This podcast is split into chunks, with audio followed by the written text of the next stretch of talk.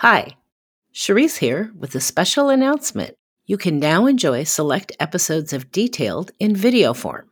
That's right, Detailed is now available on ARCAT's YouTube channel. Now, you may be thinking, I already listened to the podcast, no need to watch it on YouTube. Well, trust me, if you don't want to miss out, even if you're an avid listener of the podcast, the video format is a completely different experience. Not only is it like hanging out with us, but you also get to hear parts of the conversation that were left on the cutting room floor. You can also see the photos, drawings, and video as we discuss the incredible projects that are featured. Come join us on YouTube. Follow the link in our show notes, and let's get into the details. This is an original podcast by ARCAT. Try the number one most used website for finding building product information and save time and money. No registration is required with ARCAT, so try it today and get ahead on your next project. Visit arcat.com. That's A R C A T.com. There's a heavy amount of power and fire rating that is on the ground floor of one of those containers. And then to, to fire rate the roof of that gear, you know, we encapsulate it in concrete and as the room. But then on top of it, you use it as a catwalk that you could still go and experience the other 30 feet of the container. So it's really is an experiential mechanism that we're allowed to do. This is Detailed, an original podcast by ARCAT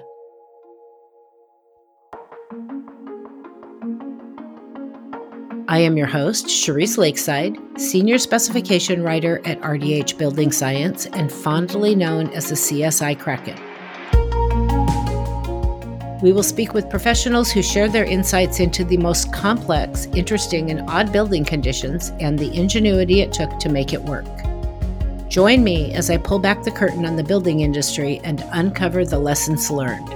You'll gain valuable knowledge to help you better navigate your next project. Welcome to Detailed. The voice you heard in our intro is my guest, Mark Odom, founding principal at Mark Odom Studio in Austin, Texas.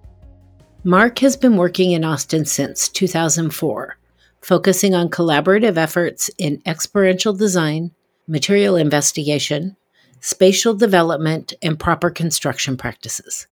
With over 25 years of experience, he has grown his award winning studio to handle a wide range of project types, including commercial, residential, multifamily, hospitality, and adaptive reuse.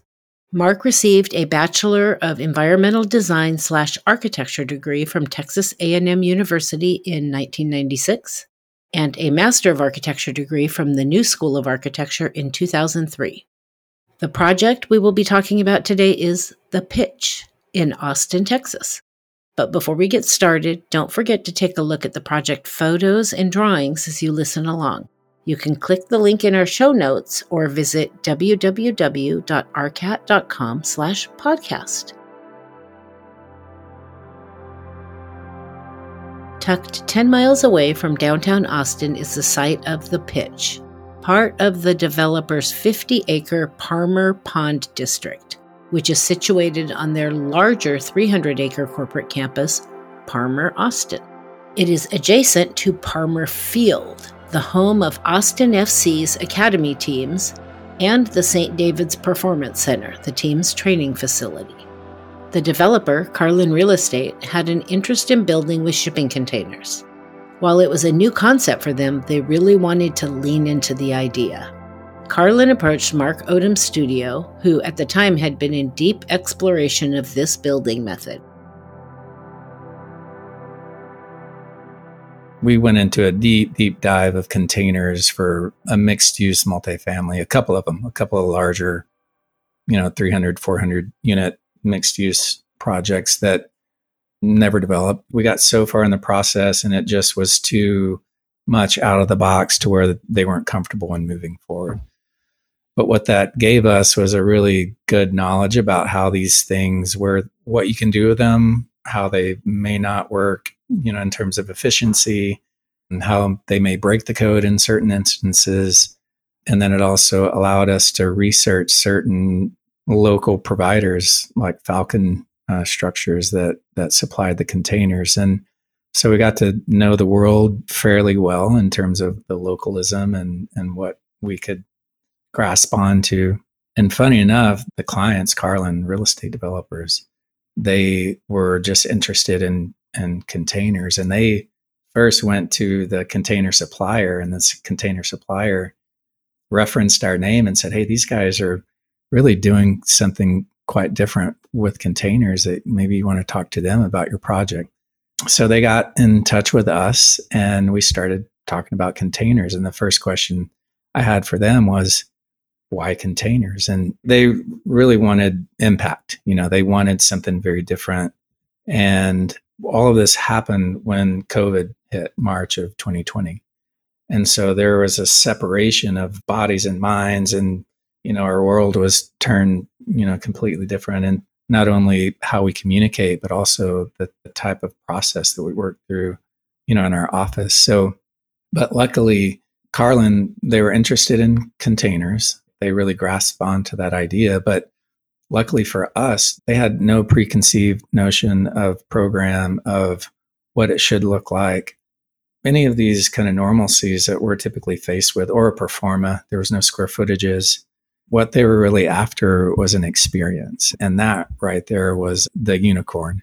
Because what we base our work on is not necessarily how do we create the next trophy or how do we create this the thing that sits on top of the landscape, but really how can we begin developing an experience that just so happens to be isolated or not isolated, but just, you know, controlled with a series of boxes and landscape. And that was really interesting in a way that the conversation for the next, I don't know, three or four months was really based on the brand, the identity, the wayfinding, the experience, what are all these things that the future users would have at their grasp.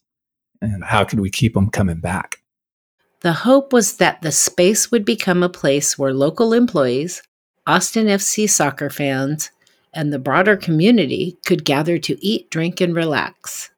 It started out as a, a bunch of what ifs. So we started out with no program other than we wanted activity, we wanted local food vendors, and we wanted you know a number of other spaces that could be flex because we didn't know how this thing would take hold in terms of the public use. So what it turned into is almost just that. So we have there's a series of buildings that we call them pods, more or less, and there's a ground floor container and or a group of ground floor containers that are joined, and there's a second floor container.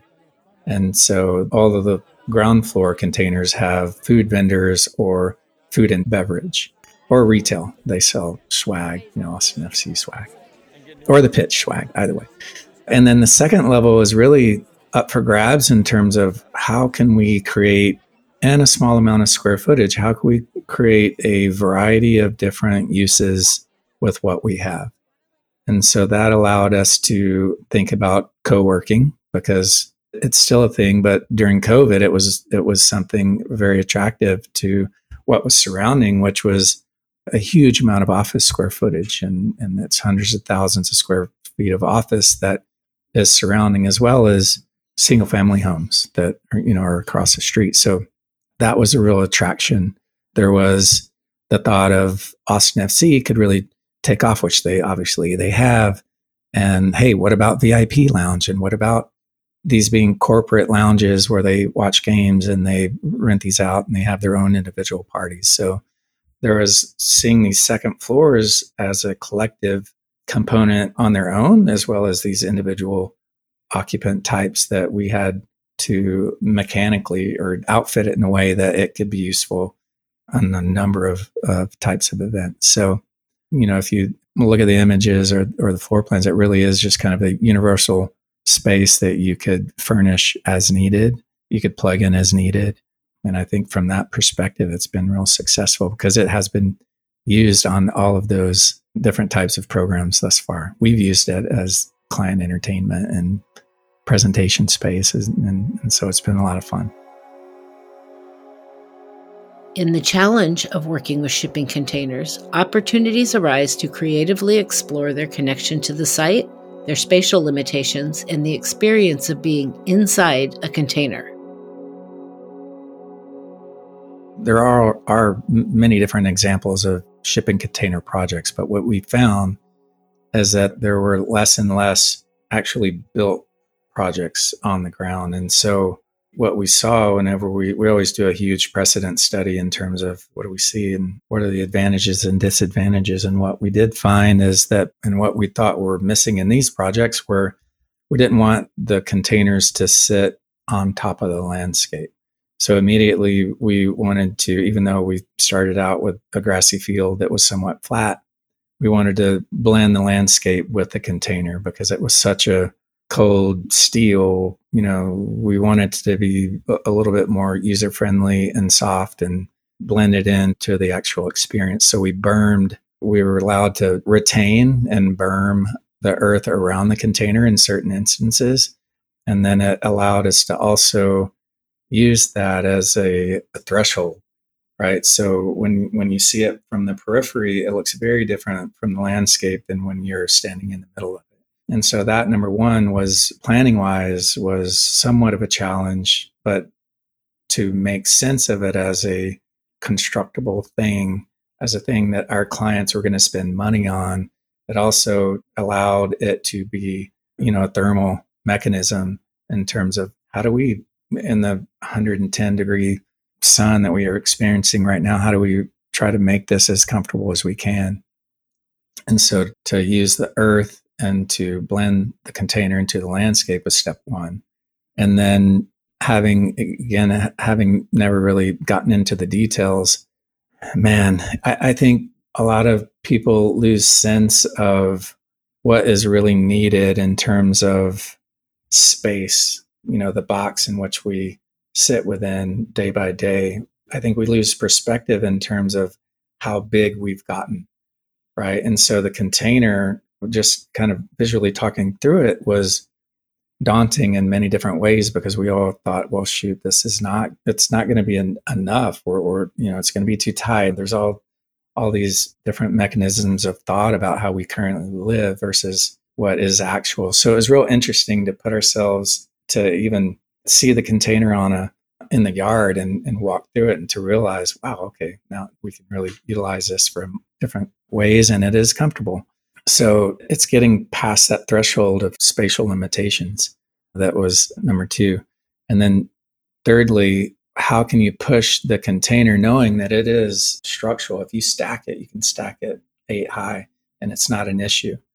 But we didn't, of course, want to do that. We wanted a cantilever and we wanted to make every building uniquely different, even though it was the same module. So, because we were focused on the experience, not necessarily the thing. And so we are trying to create a subtle difference in experience per container.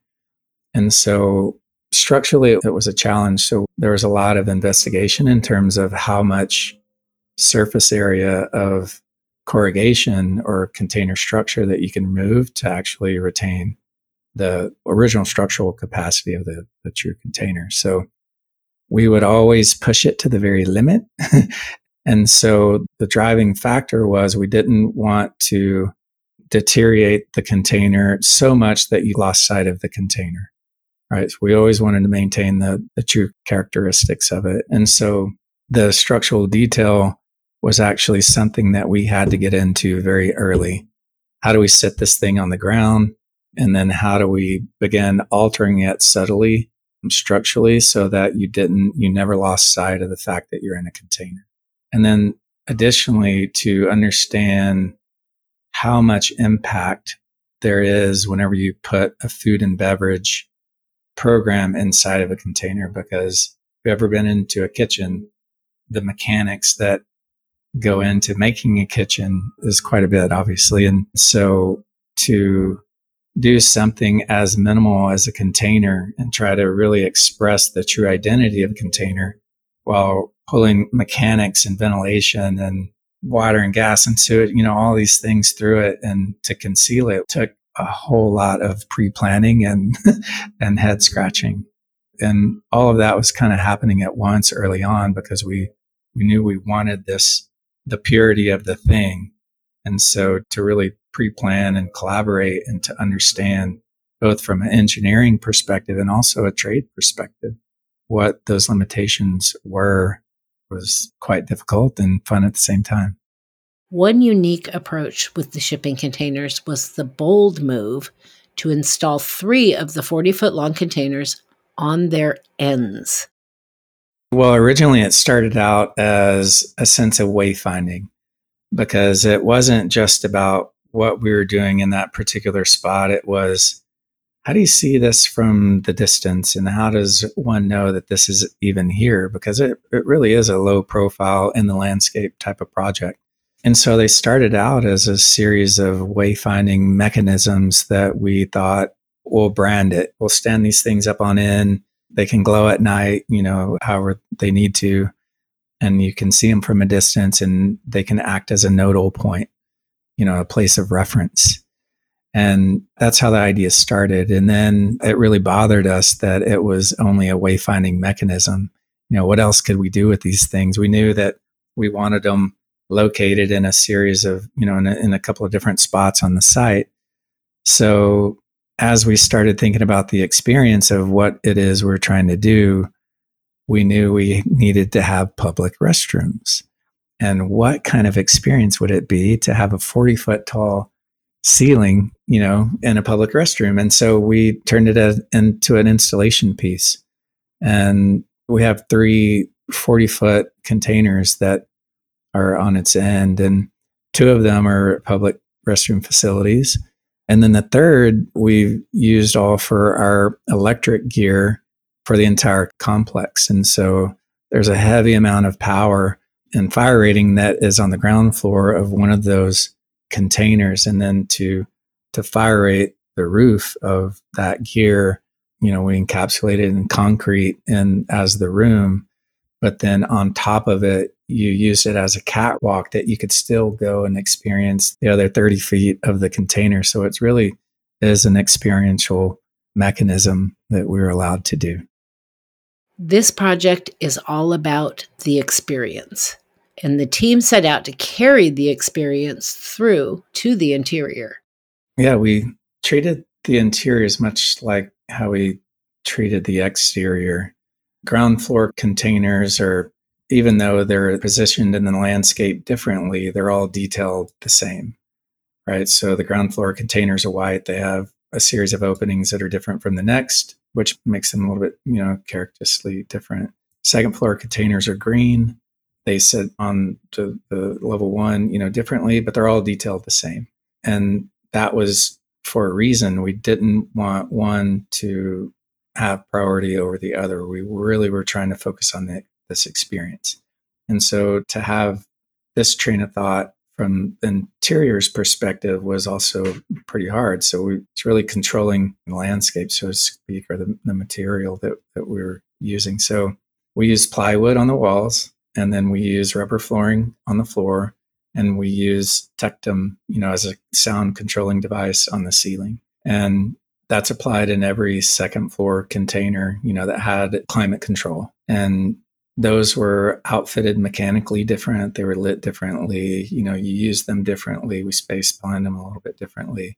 But what we wanted to make sure is that materiality or color was not a deterrent from the view that we had focused the container or the experience that we focused containers because everything on the second floor we wanted to make sure that you had a, a different perspective or a different framed opening back into the landscape or back into the activity in the courtyard. And that visual connection was very important. So we didn't want anything to detract from that. Beyond shipping containers, the team also introduced mass timber to the project. Adjacent to us is, is a stadium, right? So that brought a, a different scale than what we were doing. And so the mass timber programmatically, they wanted a covered area a beer garden, so to speak, that had a container underneath it. And so it was actually project manager designer at the time, Jeffrey Ford of our office. He we had always talked about doing a mass timber structure. And so it, it, was really his idea to create a pavilion out of mass timber, which I think turned out really beautifully because it did soften in terms of materiality. It did soften the approach adjacent to all the steel. It did allow us to float this thing and have the mass timber expressed itself uniquely, you know, in the landscape as this umbrella over another container in beer garden. And then on top of it, we were allowed to puncture the mass timber structure, the roof, with apertures, with steel, custom steel apertures. So each one that you went underneath had a different way to shed light or to shed water, you know, if it were to rain. And so we we had five or six of those in the in the mass timber frame, which was very minimalist in its own right and different. You know, it was a different experience once you stood underneath it. Shipping containers, and in some cases, mass timber, are newer concepts for some cities. It can be a challenge for the plan approval process, but having a good partnership with the local jurisdiction can help everyone move through the complexity. Luckily, we had brought previous projects I mentioned earlier in terms of, hey, how do we how do we get a container project built in the city of Austin because no one has done it yet. So we've got a great relationship with the city and their plan review staff and a lot of the inspectors. So we asked for a meeting, you know, early on and just kind of talked through the whole situation about code inspections. Where do we inspect it? If it is some of these modules are built offsite, how does that all get, you know, wrapped up and, you know, how do, how do we pay for it? How do we, how do we sequence it? So they, they got an inkling of what we were up to. And we have a little bit of reputation in Austin about maybe trying to do things a little differently. But, but anyway, they, they're on board and it's the same idea as bringing everyone to the table. We brought this process up or what we were trying to do up early. And we tried to talk through any red flags that we thought we may encounter. And they did the same thing. And so they were on board. We kept them up to date throughout the process. I knew when we had an early plan review and we walked through everything that we were going to do and we just really treated it as much as possible as a, as a normal building and then we could identify the areas where it broke code or it wasn't a normal building and then we could identify those elements before we actually got to permit review so there were just a few instances such as fall protection which no one really understood how we were going to achieve it until and it wasn't mud on your face. It was just at the very end of the project where we we're all tired and ready to be done and that happened and so it was just a learning instance. The fall protection that Mark is referring to is a requirement from OSHA, or Occupational Safety and Health Administration, to prevent falls during construction and or maintenance. Fall protection should be provided at elevations of 4 feet in general industry workplaces, 5 feet in shipyards, 6 feet in the construction industry, and 8 feet in longshoring operations. And our schematics and everything that we had pre-planned on the upfront just to kind of get through experience and understand how these stack what we have on the roof was not quite understood because we didn't have me i mean we had mep but we just didn't have everything sized properly so on the roof if you've seen the images we have these huge DOAS units which luckily this thing is pretty industrial anyway but we thought how cool is that do we screen it do we do we hide it? And the natural choice was no, you, you just let it be what it is, right? Just like the containing, you can't do anything to it. And so luckily it does kind of fit into the aesthetics of the whole environment. But these DOAS units are almost as wide as the container and half as big. So it, that created code issues that the code IBC doesn't necessarily, you know, in terms of fall protection doesn't really apply. So we had to, that was a head scratcher in terms of how do we account for fall protection around these DOAS units, which is, you know, one of those I gotcha moments that there were many of those, but that was one that stumped both the city of Austin and, and ourselves. So what did you do? Well, we had a alternate means of fall protection that we all felt would suffice and that was basically, you know, tying off before you got onto the roof. Okay.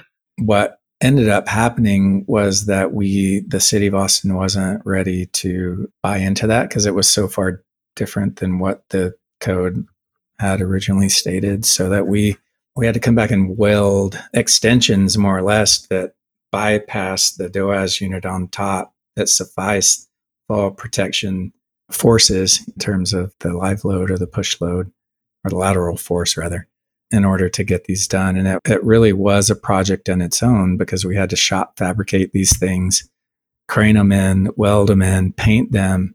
And it was essentially a third floor to access these DOAS units, which essentially, you know, added to our budget and timeline. And that was a little bit of mud on our face in terms of, ah, you guys didn't think through that properly. But uh, nonetheless, we got through it.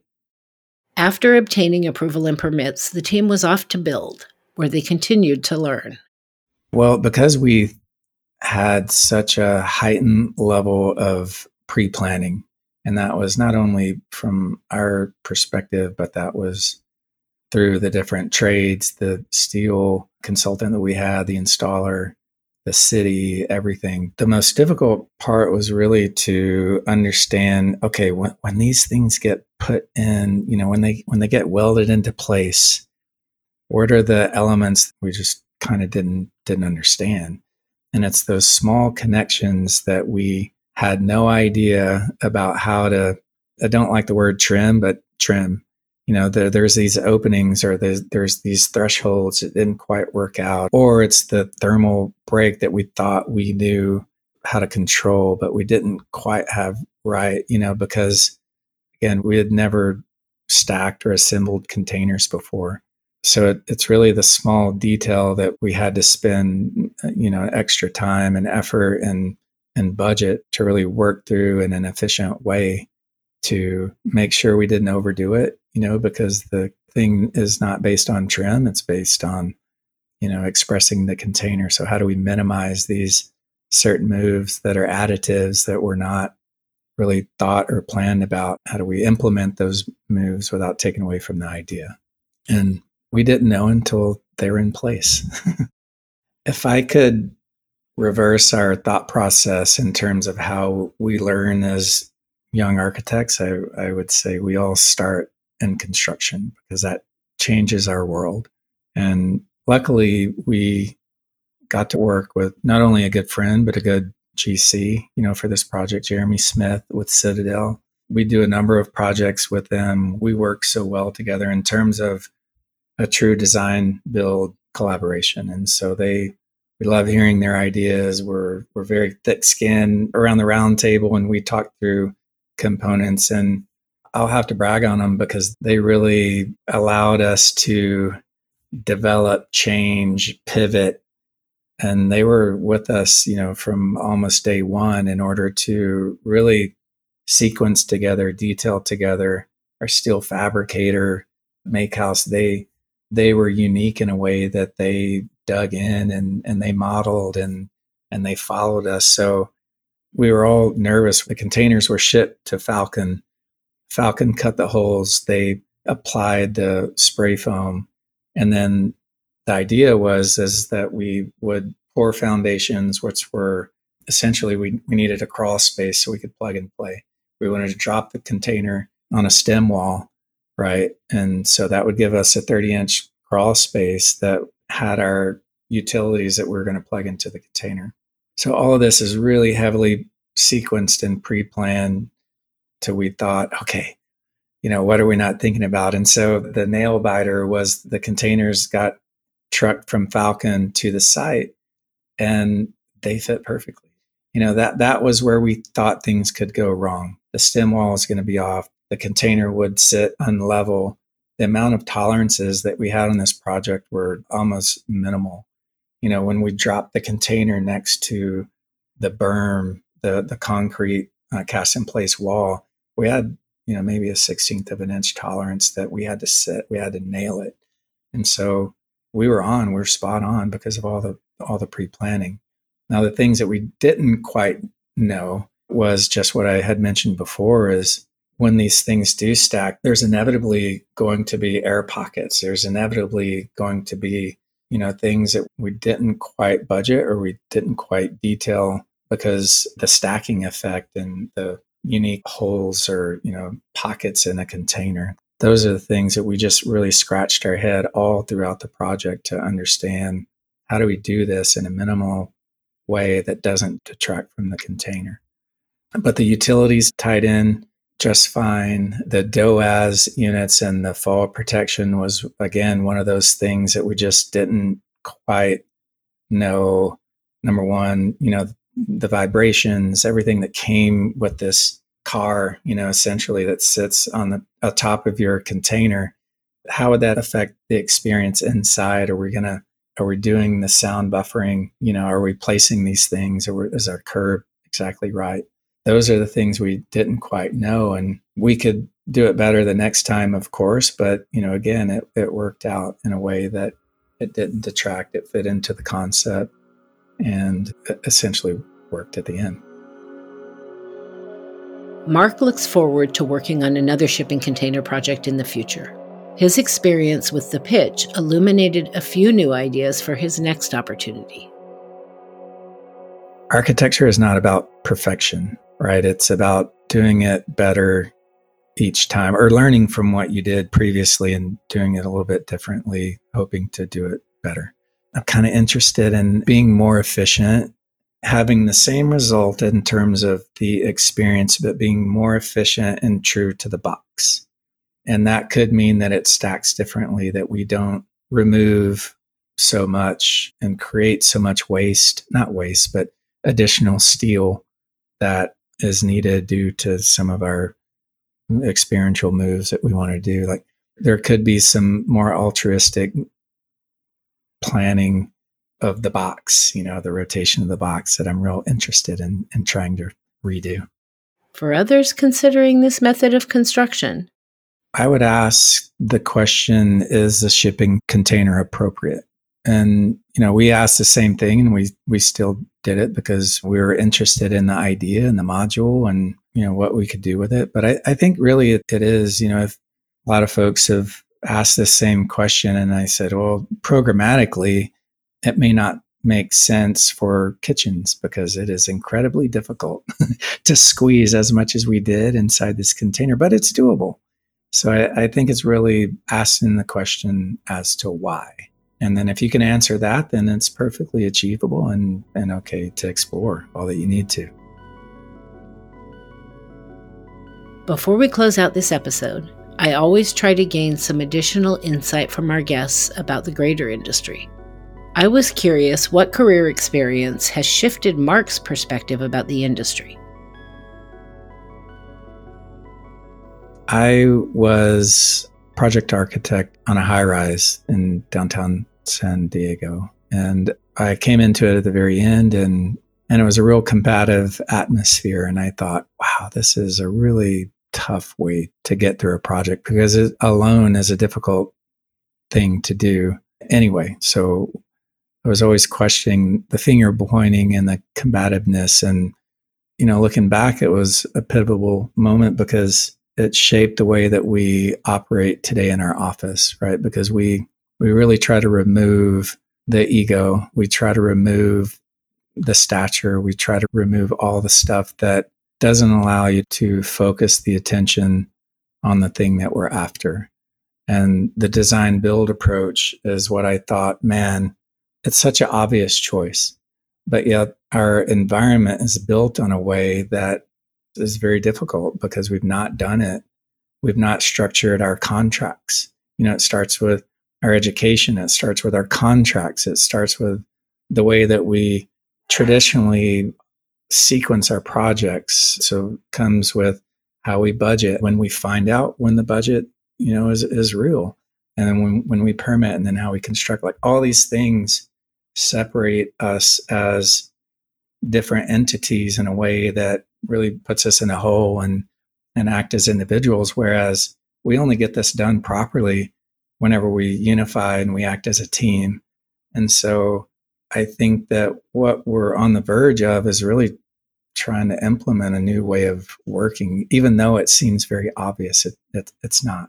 And so I'm real interested in doing better at unifying that upfront mentality and surrounding ourselves with the clients that believe in that and with the builders that believe in that and the consultants that believe in that because again it's it's very difficult work it's a long road that we have to travel in order to really find you know some success and to try to remove that headache is is what we're after i really love that answer i've been in my class for years i've been saying our contract models almost set us up to be adversarial.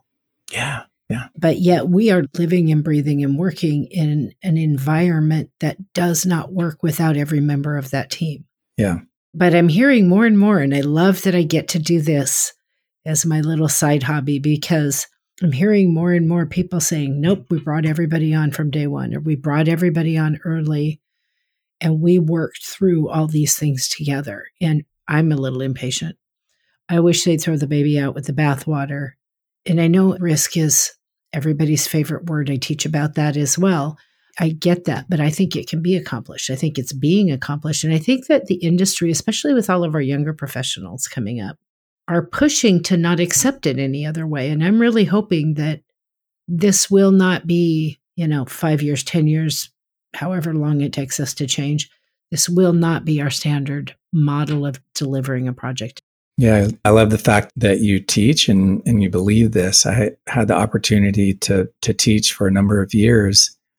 And another occasion that, you know, allowed me to continue to process this thought was I I was given a grant and I got to take I think it was eight construction science students and then maybe 10 architecture students put them in a class together and the, the end result was we were to design and build a tiny home. And so the first couple of weeks we're we're going to get in the classroom and we're going to design this thing but we're going to turn it into a little competition. So there was two or three students. And naturally the construction science kids gravitated over here and the architecture was over here. And so i i saw that in the first couple of weeks and i thought huh this is not how we need to be doing this. So I let the construction science students design the project and then the architecture students to sequence and to call the manufacturers, the material manufacturers, and just, you know, try to negotiate terms and see what we could do locally. And and it was real interesting because they maybe it was ingrained in them through education, I guess is what I'm getting at, is that there was this mentality of, well, they're going to, architecture's just going to make these pretty pictures and we're going to have to, we're going to have to really figure out how it's going to get built. And,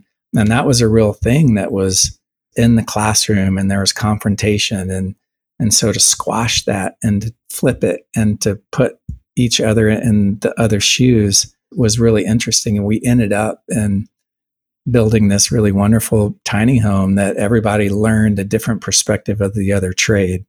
And I still get emails about how wonderful that was. And they learned so much and, you know, it kind of changed their frame of thought in terms of the overall process. And so it's nice to hear that educationally there are people out there trying to pull that into our atoms because it, it really, it starts there.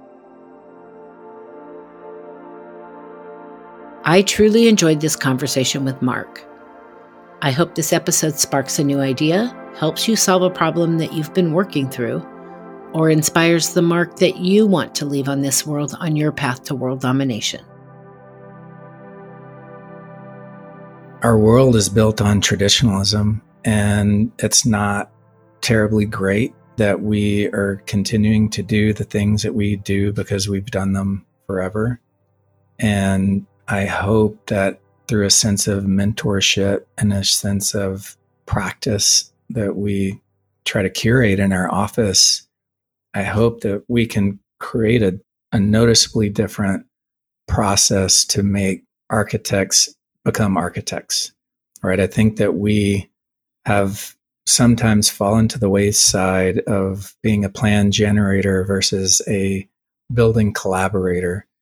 And I would enjoy working towards this all hands on deck and sense of collaboration and really rejiggering the, the way of thought how we develop ideas across the board because I don't think that it is inherent. I don't think that we're taught that. I don't think that it's natural. And to teach those coming up and to have that be a plan that's implemented and understood and taken as someone else's process is really interesting. So it's not about a built condition, you know, it's about this way of life that is already inherently difficult. It's trying to find this experience that we can make better for ourselves and therefore have a have a better essentially a better profession or a more healthy profession that we operate within. Thanks for listening. If you enjoyed this episode and want to learn more, visit arcat.com forward slash podcast to see photos, details, and more related project and product information that we discussed today. While you're there, take a look around arcat.com. For over 30 years, ARCAT has been the resource for AEC professionals to find the right products for their project. Try ARCAT and see how their tools can save you time and money and help you get ahead on your next project. Visit arcat.com. That's A R C A T.com. If you enjoyed the show, you can support us by subscribing, leaving a five star rating and review on Apple Podcasts, and sharing this with your friends. Thanks again for listening. We'll be back to share more stories and lessons learned to help you navigate your next project.